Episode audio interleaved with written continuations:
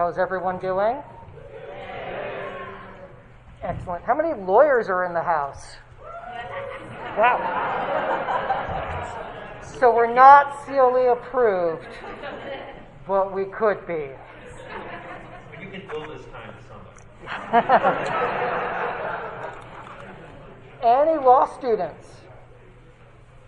Okay. okay. Any litigants?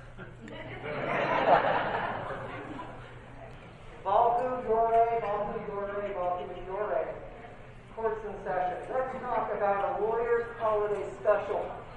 I'll ask each panelist to introduce themselves, starting with to my left is Kathy Steinman.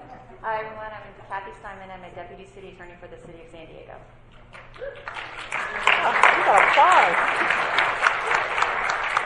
Hi, my name is Stacie Beckerman. I'm a U.S. magistrate judge from Portland, Oregon. I'm John Owens. I'm on the Ninth Circuit Court of Appeals with chambers right here in San Diego. And keeping the mostly local flavor, um, I'm Mitch Dembin. I'm a U.S. Magistrate Judge here in San Diego.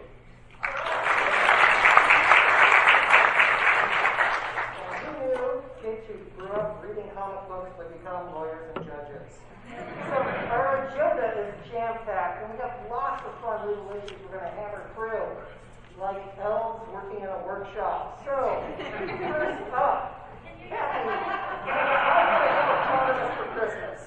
So, for those of you who don't know this classic Christmas song, in it, a 10 year old Gayla Peevey sings to the world her wish to get a hippopotamus for Christmas. So, uh, the lyrics, if you, the, for those of you who don't know it, she wants hippopotamus, and that's the only thing that she wants. So, can she get a hippopotamus for Christmas? Well, under the Endangered Species Act,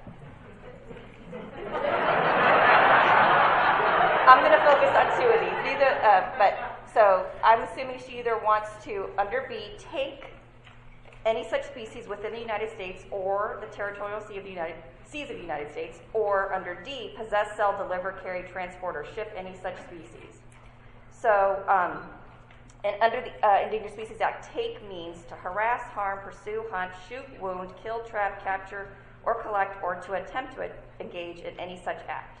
So if you have ever yelled at the monkeys at the zoo, you may have violated the Endangered Species Act.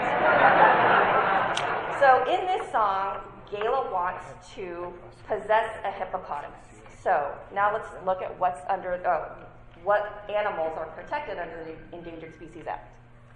So under the Endangered Species Act, um, you have to meet five different criteria to be categorized as either endangered or a threatened species.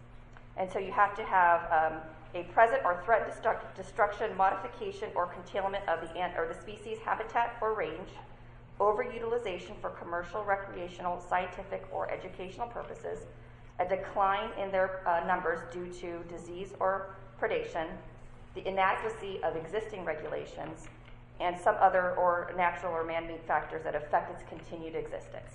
So, are hippopotamuses protected under the Endangered Species Act? So we have two different types of hippopotamuses. Or is it hippopotami? I'm actually not sure. um, um, we have a common hippopotamus, which is the one everyone kind of thinks of. Um, they have been categorized as vulnerable since 2008. But I would argue that that actually does fall under the threatened, but for the purposes of the Endangered Species Act, they don't. Um, they are not protected um, as a threatened species. But I would argue they are because their numbers are declining. There are only about 115 to 130,000 left in the wild. Um, and uh, their uh, habitat is uh, shrinking, and they're also being poached for their um, canine ivory teeth.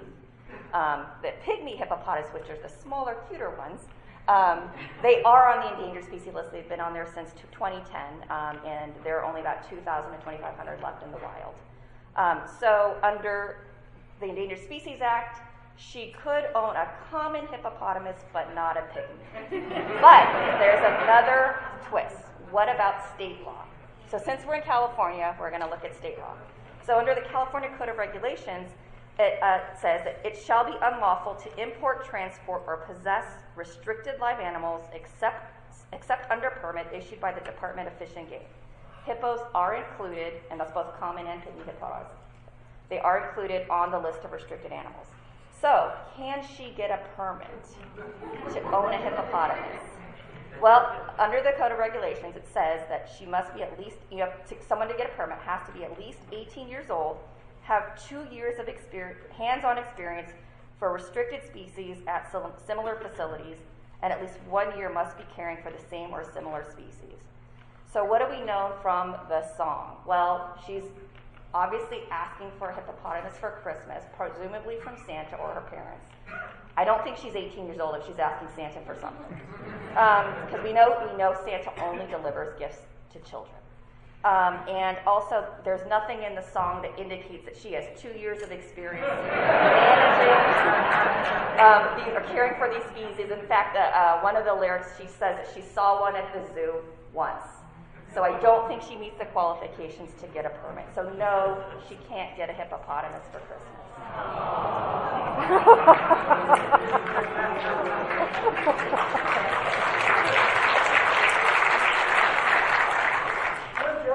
Let's talk about the Snowman and saving the. Yeah. Uh, I uh, have not watched Frosty the Snowman in many, many years, and I watched it yesterday, and I'll just say animation has come a long way uh, in the last 50 years. So, uh, if you want to file suit in federal court, you have to demonstrate something called standing. You actually have to show an injury of some type. And this might seem like kind of a rote list of factors, but I will tell you, in the environmental field, there have been huge battles over this doctrine for the last 30 years. Uh, for those of you who are familiar with Frosty the Snowman, this is actually a pretty traumatic scene where Santa comes in the greenhouse and they see Karen. Obviously, Karen meant a little different thing back then. Uh, and I mean, and that's that's Frosty right there. So that's kind of a kind of a sad scene. But you do have to establish an injury in fact. The injury has to be traceable to a particular defendant and the relief you're seeking must, must, must actually redress or cure your injury. All right, so the first question is well, what is Frosty? Right? He is a snowman, right? He, he says in the movie, he says he can count, he says he can sweep. I think he could actually file a lawsuit under Article 3 of our Constitution because we actually have in my court, now look, a lot of courts probably say we're crazy, but in our court, the Ninth Circuit, there actually was a case that said whales have Article 3 standing to sue. And there was a more recent one, Naruto, that was the case you might have read about, about the monkey who found the camera in the jungle and took pictures of himself. Uh, and then PETA tried to file a lawsuit saying that it was copyright infringement for the guy who took the camera to publish the monkey's pictures. and so, in that case, the Ninth Circuit said that the monkey had Article 3 standing. Now, the monkey did not have what's called statutory standing.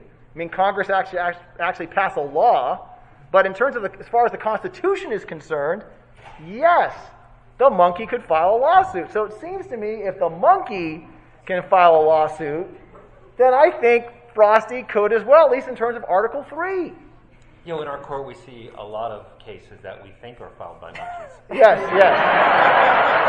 Uh, and sometimes we say that guy who filed it has snow for brains, or maybe something a little different.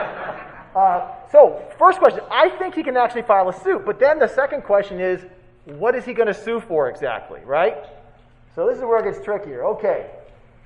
Frosty's smiling here. I'm not sure Frosty should be smiling because I think Frosty's going to have a tough time. So, there was a case, you might have read about it, where a number of children sued the United States government saying the United States government's policies are making global warming worse.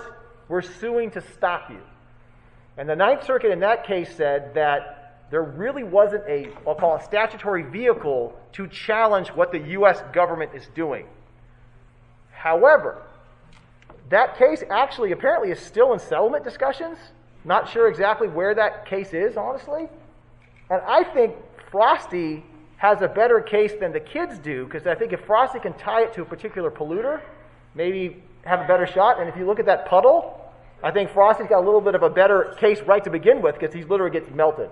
Um, so I, actually think it's not impossible that Frosty could actually bring this lawsuit. So the Christmas snow will fall, Frosty will reappear, and the lawsuits will follow. So there you go.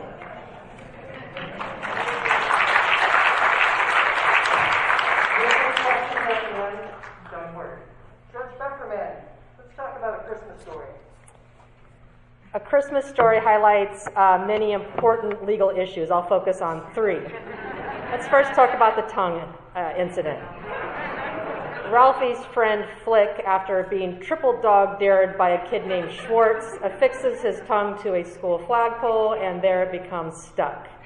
If you are Flick's parents and you have both medical bills and dealing with a kid with emotional distress, can you school the Sioux for their negligence in allowing Flick to affix his tongue to the flagpole? There are two theories of negligence you might pursue. One is called premises liability. Turns out a school is responsible for maintaining school grounds so that accidents and injuries don't occur during the school day. But the harm has to be foreseeable to the school. So if there's an icy sidewalk, it's foreseeable that a kid might slip on the icy sidewalk. The flagpole, maybe it's not foreseeable that a kid would affix his tongue to a school flagpole. So they're probably off the hook on premises liability. But then there's also negligent supervision.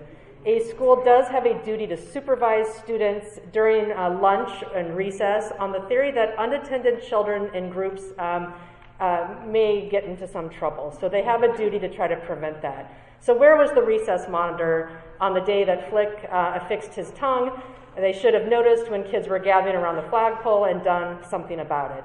And you might think, well, why would we talk about these legal issues? No kid would ever actually affix their tongue to a flagpole. Except it happens every winter with kids across the country uh, giving it a try to try to imitate the movie. And even this year, a college freshman at Baylor University got her uh, tongue stuck to a pole and uh, posted it on social media. So it happens. Um, Illinois, Georgia. I mean, it comes up every year, and, and, now I think kids actually like to, you know, get their name in the paper. And there's your. Uh, next up is the college student. Lovely. Kids, don't try this, please. Do not try this. Let's turn to the leg lamp. Ralphie's dad wins a contest, and the prize is this garish uh, lamp depicting a leg with a fishnet stocking. Um, he displays it proudly in his front room, his front window of his home in Indiana in the 1940s. Um, could he be arrested for displaying obscene material to children who happen to be walking by his house? Well, that begs the question what is obscene? Who decides what's obscene and by what standards? The Supreme Court answered that question in a seminal case called Miller versus California in 1973, and they applied a test. So courts get to decide what's obscene. Um, the first part of the test is what would an average person applying contemporary community standards uh, find? Would they find that the work taken as a whole appeals to the prurient interest? So, this is the test that's applied. Two important parts of that test. One is contemporary. So, what is obscene actually does change over time. What might have been obscene in the 1940s is maybe not obscene in 2021. The other important part of the test is it applies community standards. So it's not a national standard according to the Supreme Court, it is a local standard. So, for those of you who may have um, attended the Folsom Street Fair in San Francisco or the Naked Bike Ride in Oregon, I'm not going to ask for a show of hands. Your idea of what's obscene might be different than somebody uh, sitting in Indiana. Uh, putting my judge hat on, um, applying the um, Miller standard to the leg lamp, I would note that both Ralphie and his father seemed pretty excited about the leg lamp, and the mother, um, the wise mother in the case, um, was very hesitant to display it uh, for the neighborhood to see. At the same time, the Supreme Court asks us to also look at the artistic value of a work, and you can't deny the artistic value of the leg lamp here. So I would, I would find that the leg lamp is not obscene, and he may freely display it uh, in front of his home, even in 1940s Indiana. And finally, the Red Ryder BB gun. Ralphie asks for the BB gun 28 times in the movie. Every three minutes and 20 seconds in the movie, he's asking for the Red Ryder BB gun. Um, if you, as a parent, which they did in the movie, buy him the BB gun, and he actually ends up shooting his eye out or shooting the eye out of another kid, can you go to jail as the parent? Well, many states have something called child uh, access prevention laws or CAP laws that make it um, illegal to negligently store your firearms in your home. So if you are providing your kids with access to guns and if, A, if you provide them access, you're liable, but B, if they actually take the gun somewhere and either brandish it or bring it to school, you are held criminally liable as a parent. But that begs the question is a BB gun actually a firearm? Depends on what state you live in. And a couple of states, including New Jersey and Rhode Island, they treat BB guns like firearms. In other states, if it's a high powered BB gun, it's treated like a firearm. But in most states, it's regulated separately. And um, but if you uh, if, if uh, someone under 18 possesses it, do, that does require parental consent. And if you do end up shooting someone's eye out with a BB gun, you might be charged with assault or battery or assault with a deadly weapon. So keep that in mind. Public service announcement time. Um, accidental shootings have actually gone up quite a bit during the pandemic. So safely store your weapons, unless it's a lightsaber. You can play with those anytime.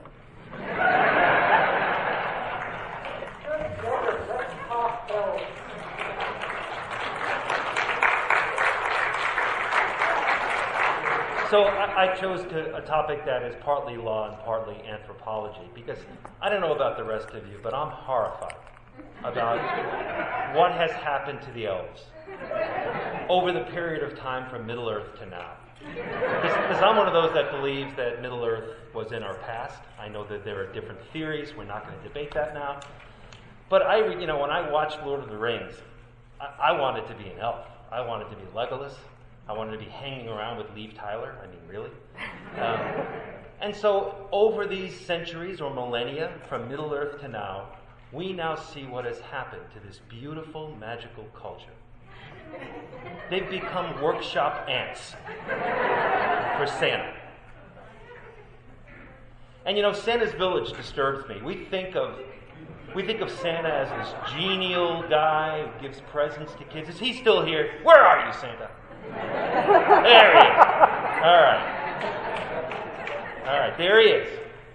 We think of him as this genial old guy that, give, that gives gifts to young children. But of course, where do these gifts come from? They come on the backs of what has happened to the elves.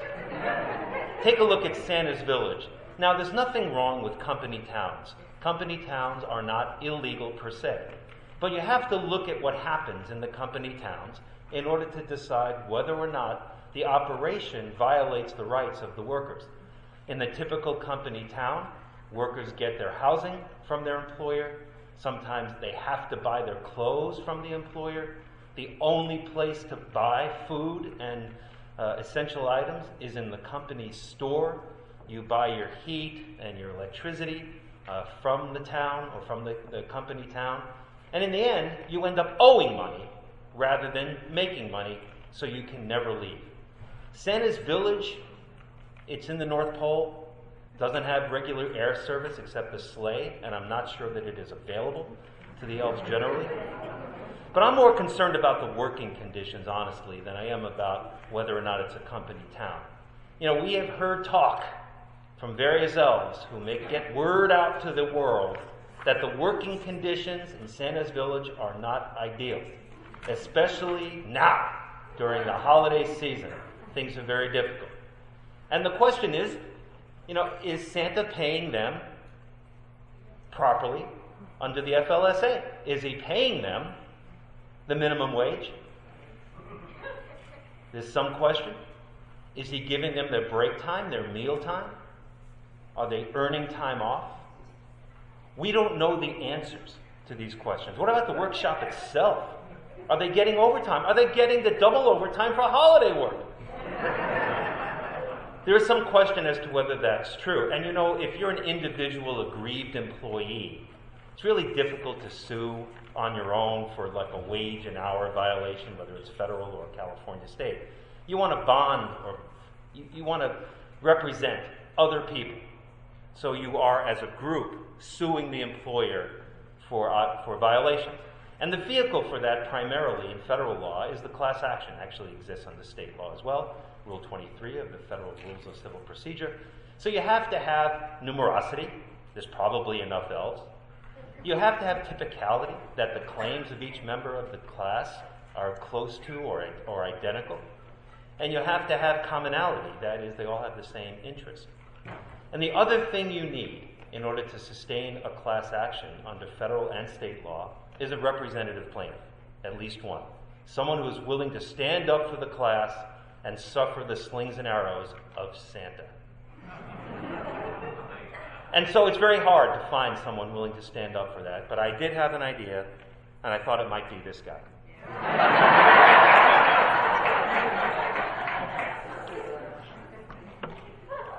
Well done.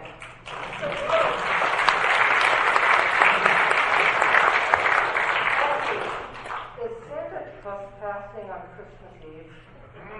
I'm going to tread lightly here because he's still. um, so, uh, under the California Penal Code, Section 602.5, there are two different um, trespassing issues. The first one um, is when uh, basically says that any person who enters a home or residence of someone without their consent is guilty of a misdemeanor. And then under the second section B, if you do that, if you enter the person's home or dwelling or residence um, while they're there, that's actually aggravated trespassing. Um, and that can come with a, a punishment of up to a year in jail and a $1,000 fine. So the issue becomes is there consent? So, as we know, well, is, was Santa invited to enter the residence? Well, was there a letter from an occupant to Santa asking to bring Christmas gifts? Did an occupant ask a mall Santa to bring them something? Did an occupant leave out milk and cookies? Were the stockings hung by the chimney with care?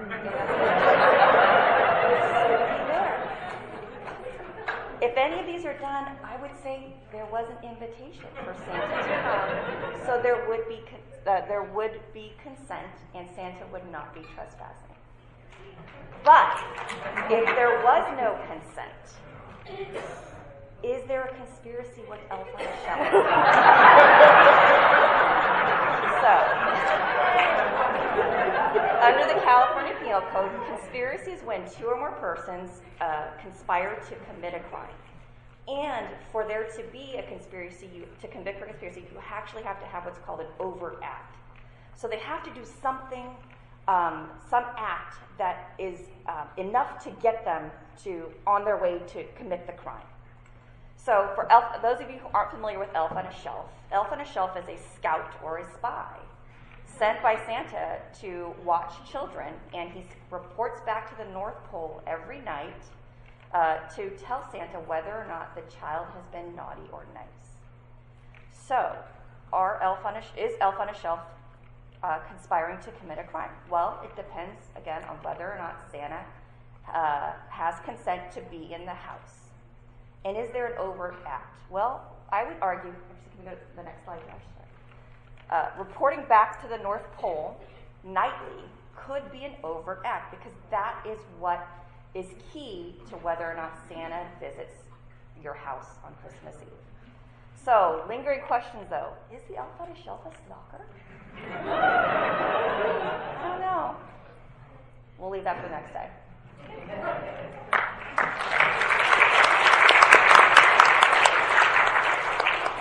Judge Beckerman, let's talk about the great injustice that Rudolph has suffered.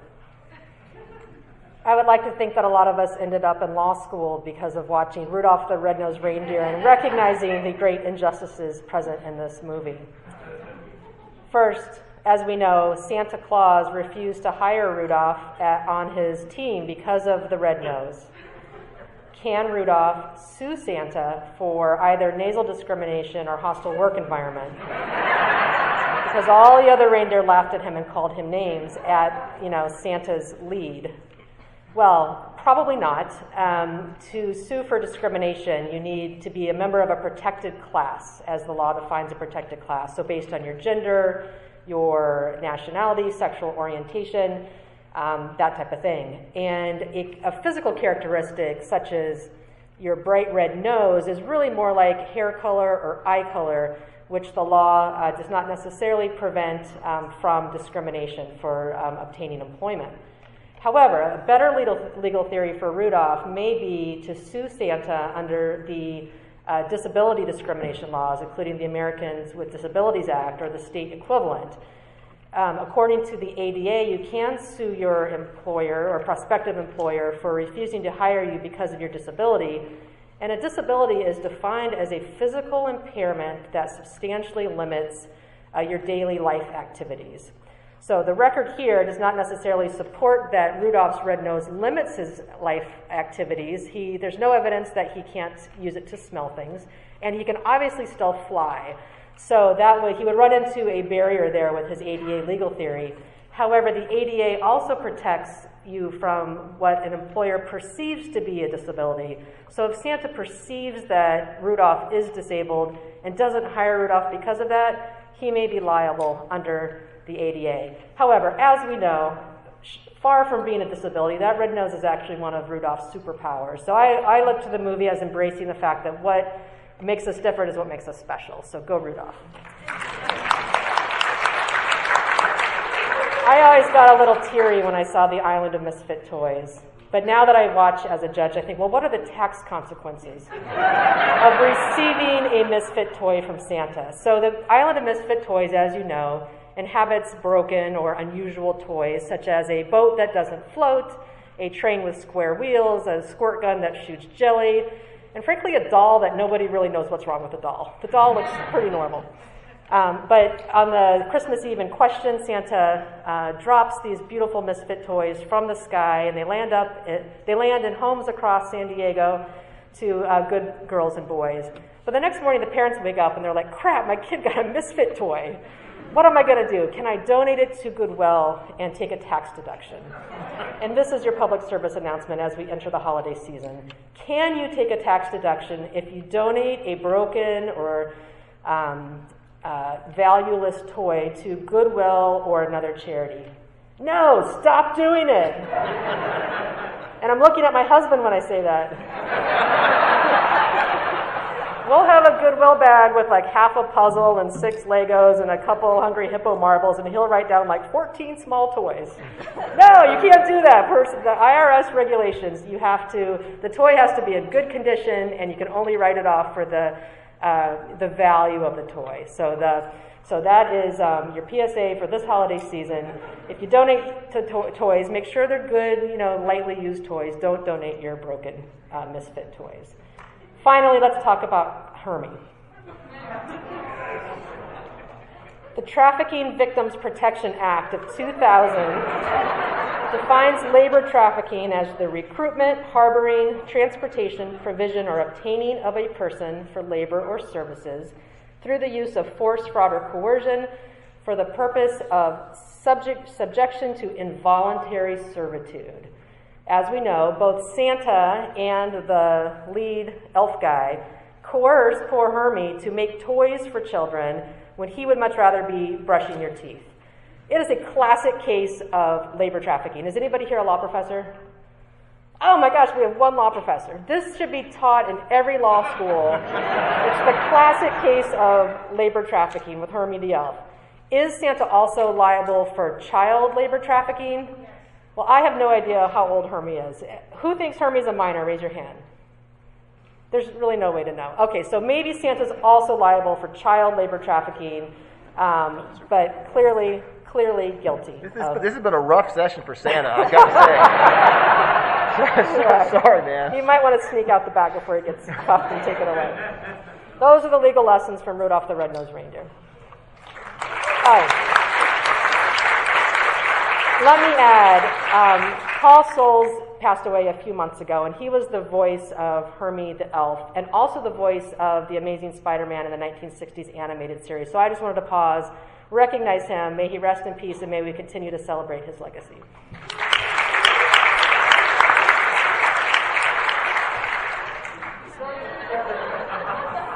Let's talk about the naughty list. So, this topic is very near and dear to my heart. I spent my entire childhood on the naughty list. I don't know about the rest of you, but I thought it was unfair. I didn't think I should have been on the list. And as I grew up, it did change me.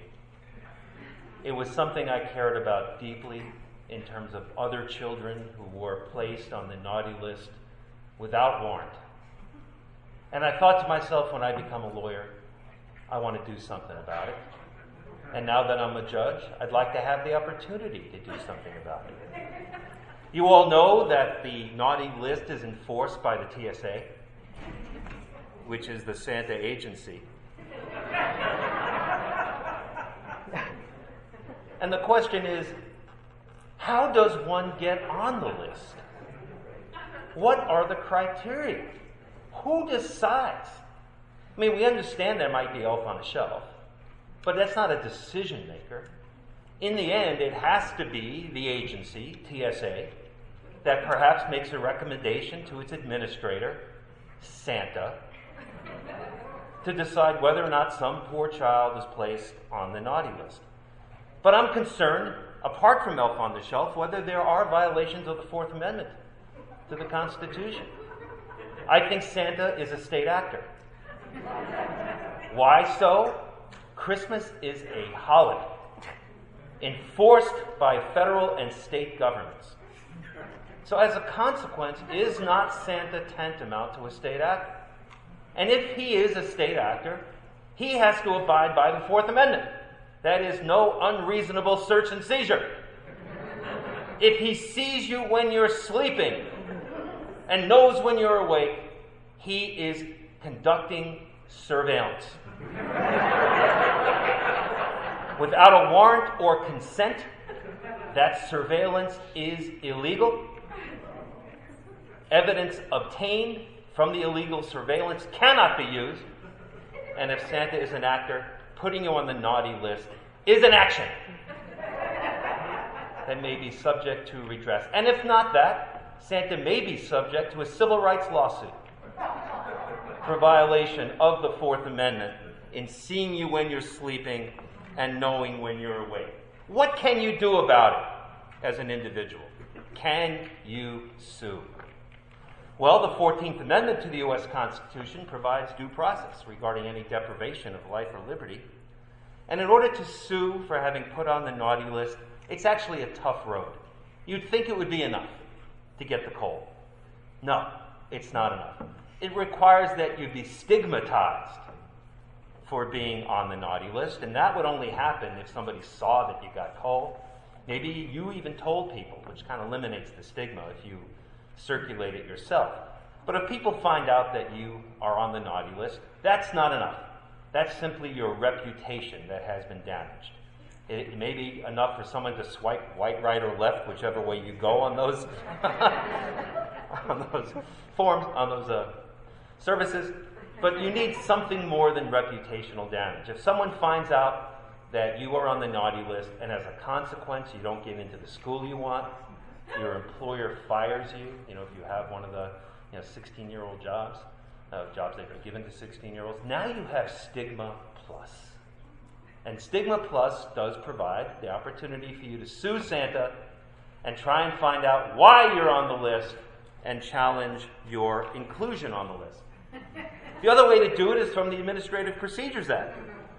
You have to, you know, in order to, to for an agency like the Santa Agency to act, they have to follow regulations.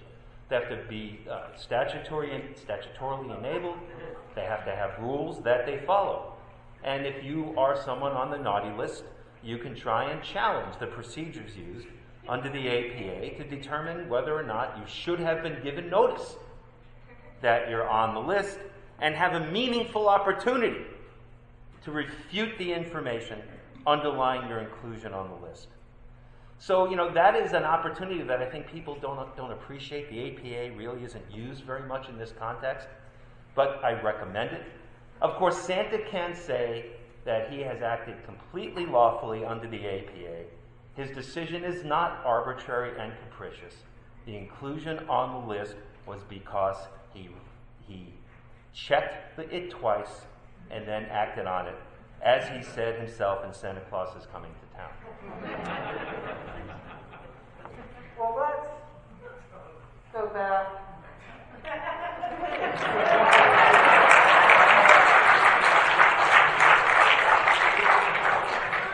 and when it comes to Christmas time, there's a Christmas carol.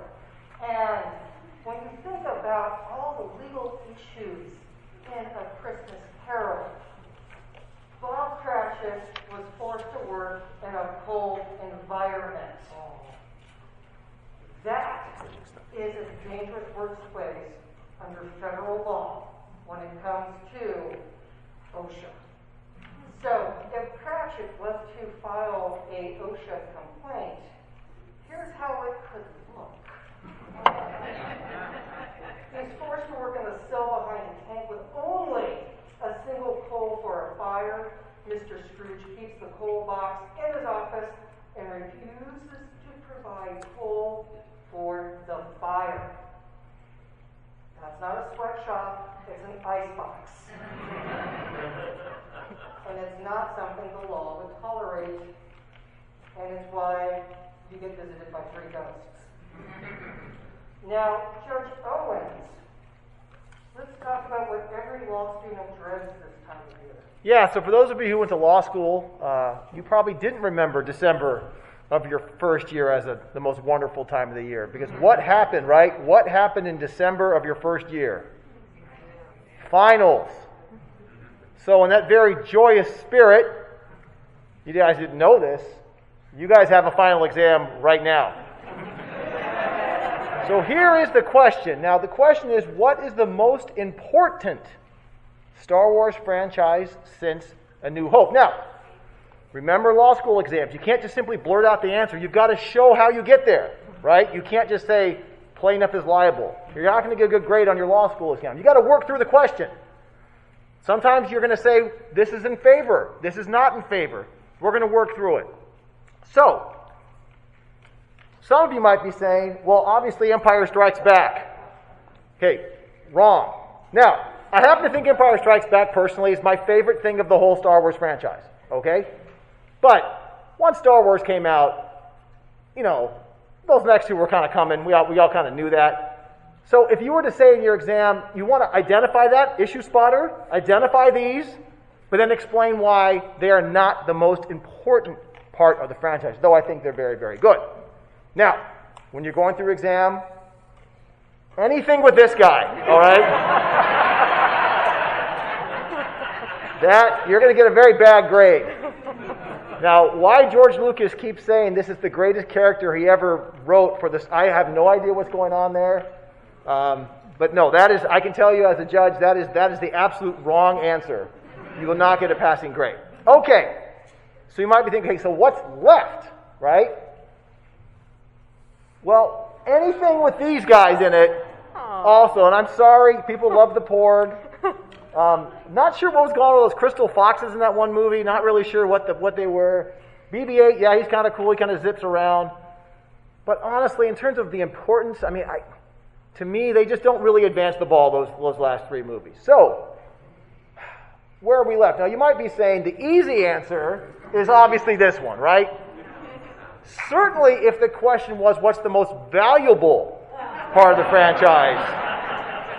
No doubt about it.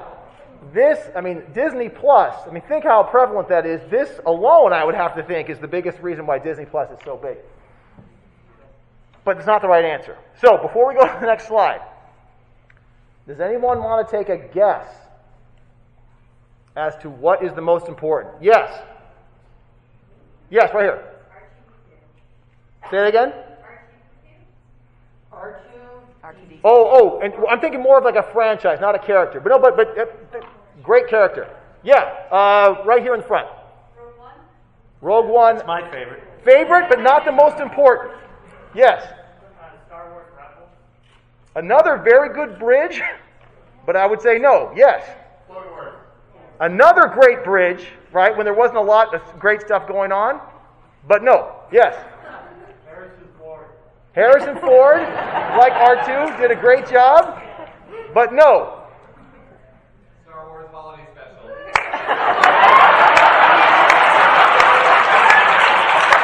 How did he get that? All right, now, who, who actually, and I will admit I was one of them, who actually watched this when it aired? Okay, one, that means we're old. But two, I loved it when I was seven years old watching it. If you go back and try to watch this thing, it is, it is so awful. I mean, it is so bad. Um, look, it's on YouTube. Um, you know, Disney for, and Lucas for years has tried to make it go away. Now they seem to be warming up a little bit to it, honestly. Um, but for years, I would before YouTube, I would tell friends that this existed, and they said, "No, there's no way it existed." I said, "Oh, it did." And like you met Chewbacca's family, and there's like Itchy, and they're like, "What are you talking about? Nothing could be that bad." It is really that bad. Um, and actually, uh, someone mentioned Harrison Ford. Um, you know, he, he kind of mails it in in that episode. A lot of them, the acting is probably Harrison Ford's worst acting ever is in that. But if we go back, go ahead, uh, Josh, and forward here. It had this. There's this really weird cartoon during it called The Faithful Wookiee. And it actually has the voices of Harrison Ford and uh, Mark Hamill, Carrie Fisher. It actually has them voice it. Now, I will say the quality of the animation makes Frosty the Snowman look like anime. Um, but it has this cartoon, and it actually introduced us to Boba Fett. It's the first time he ever appeared, is in this cartoon. And this cartoon is available on Disney Plus. It is not the highest quality cartoon, as you can tell right there, but that's where we first saw Boba Fett. And if we go to the next slide, for those of you who remember back then, this is the brilliance of Lucas. If you bought four Star Wars figures and mailed in the proofs of purchases, you would get a Boba Fett action figure. Now, there, you, you all heard about the one that launches the missiles and people died. That one was really, I mean, was never really part of the mail-in process. The ones you saw as kids, I can see a number of people nodding in the audience. This was the one when they got rid of that missile launching one. This was the one. And so I would say, if you, if you go through it, The Mandalorian is the most valuable franchise. What led to it? Now you could say Empire Strikes Back. We'll put that aside for a second. What led to it, I would say, was the holiday special because of the show, The Faithful Wookiee. So if you have Disney Plus, check out The Faithful Wookiee. It's about nine minutes long. Not very good, but and Boba Fett has a weird voice in that one too. So anyway, it's worth checking out. So anyway, that's the answer to the exam. So good job back there. Good job back there. We have time for questions, and you, sir, we pause. So yes, what's your question? I, I had a question. This is going all the way back to whales and monkeys having standing. So, if they have standing, is there any way that someone suing on their behalf has to present standing that they can adequately or have the ability to represent that particular plaintiff in this case? And the answer to that is yes. That's actually been an issue in both cases. In the whale case and in the monkey case. I think PETA was involved in the monkey case. And I think in that case, they actually said PETA was not close enough, did not satisfy the organizational standing on behalf of the monkey. So, how do they establish organizational standing in that case, in such a way? It, so there are a number of factors in environmental cases to show, and I'm not remembering them off the top of my head, but that's a big battle, right? Because you'll have uh, a government plan to chop down trees, and someone comes forward and says, "I represent the trees," and they say, "Well, not everyone can represent the trees. So what is your tie?" So what what groups will do is they'll say, "Look, we routinely hold meetings in this forest. We uh, we walk through the forest all the time." And they'll do things to establish that they have some kind of tie to this physical area. So if, if someone's never been there, much harder. But if it's someone who ru- routinely enjoys it, uh, that makes a stronger case. And there are lots of cases in environmental settings where the fight in the case is who can represent the environment in a sense. What if I'm a lumberjack and I'm okay? Right. that can happen. Yes, sir, from the Black Widow shirt. So, uh, who has standing to sue on behalf of Frosty when he's dead? Well, you know, in that case, I would say potentially Karen or her family. Uh, you know, maybe Karen through a, the traumatic act of Professor Hinkle locking. I mean, it's pretty awful what happens to Frosty. I mean, he lo- locks him in a hot box and melts the guy. So in that situation, you could say that the kids who are all excited about Frosty, I think maybe could bring a suit on his behalf. I don't think Frosty's married. Otherwise, there could be a, a spouse who could do it. But I think in that situation, you could. What's that? Wife from Crystal. Oh, I was I was referring to the original one. Apparently, in the uh, expanded universe of Frosty, uh, he has he has a wife named Crystal. Santa. Uh oh. Oh.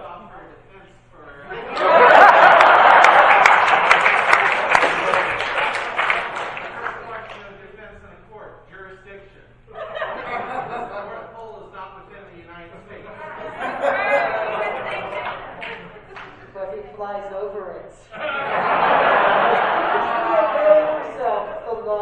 United States, and we won't get into Asahi. Projectors. Going right off of that, given the extraterritorial nature of the ITAR and the EAR, how does Santa not run into any problems concerning his uh, shipment of commodities across the world? Who wants that one? Well, so with, ITAR violations, they often have to be willful, right? You have to know what you're doing is illegal. And if everyone's always singing his praise, then he might say, look, I didn't, I didn't think I was doing anything wrong. I thought it was good. You know, the President of the United States says I'm a great guy. So I think he may have a, an intent defense to that. Wow, well done. Uh, you in the purple shirt? Yes. Yes, uh, so I believe when uh, the girl asked for a hippopotamus it was in the fifties. Yes. So if she would have received a hippopotamus, that would have been for many of these laws. So would she have been grandfathered in to keep the hippopotamus? So that's actually a good, really, a, a good point. Um, that I'd actually have to look and see if there was a, a statute in there, but whether or not, well, um, let's by the, let's say the Endangered Species Act I think was passed in the 80s. I want to say 70s, 70s. Oh, my sister who works with endangered species knows. Um, 73. Um, but um, uh, so you have to have a specific um, clause in the statute that would allow people to who already possess them to um, continue to keep them. Yes. Wow. Okay. You in the uh, next to the gentleman in the yellow shirt. That's you. Yep. Yes. Yes, me. Okay, hi. Um, so is Frosty actually alive though? Because he doesn't have a beating heart. I mean, with whales and with monkeys, they have beating hearts. Frosty doesn't have a beating. He gets melted away. That's sort of like a robot sort of thing. Or, Right. So the question is, right? Is he is he a a, a, be- a be- living being? Well, he, as he says, he can count, he can sweep, uh, and he's what run. consciousness or something like that. then it could be Yeah, I, I mean, Fro- Fro- Frosty does seem to have some kind of consciousness because when he gets melted and then he comes back, he remembers things somehow. So there's something, there's something going on there with Frosty. Not entirely sure how that works with Frosty, but yeah, I, I I think I think Frosty I think Frosty qualifies. Yes, sir. So to add on to that is what we were talking about yesterday, the Ghostbusters thing.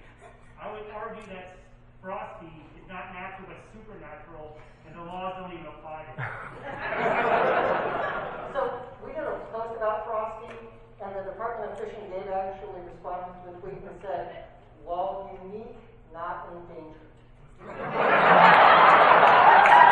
Yes, ma'am.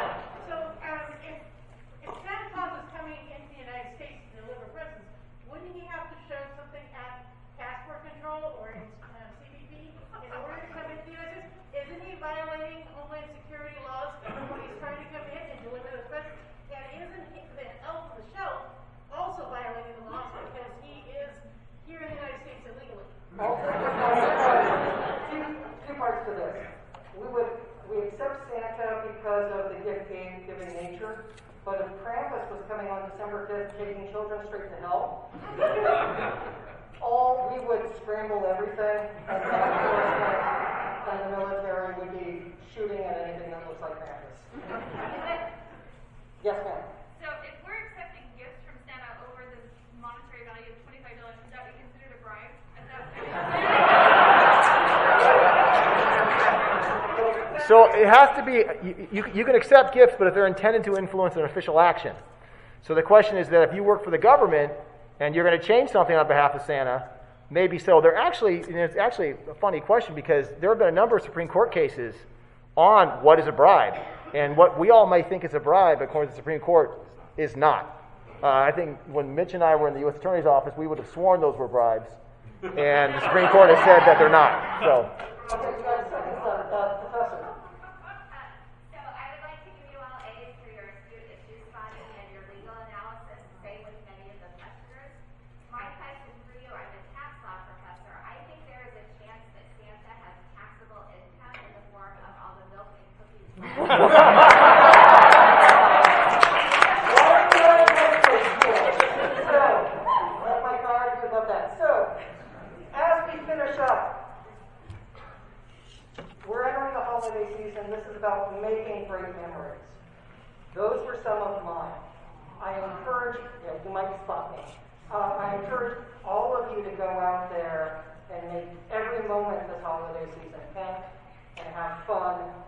and make those memories. So with that, thank you all.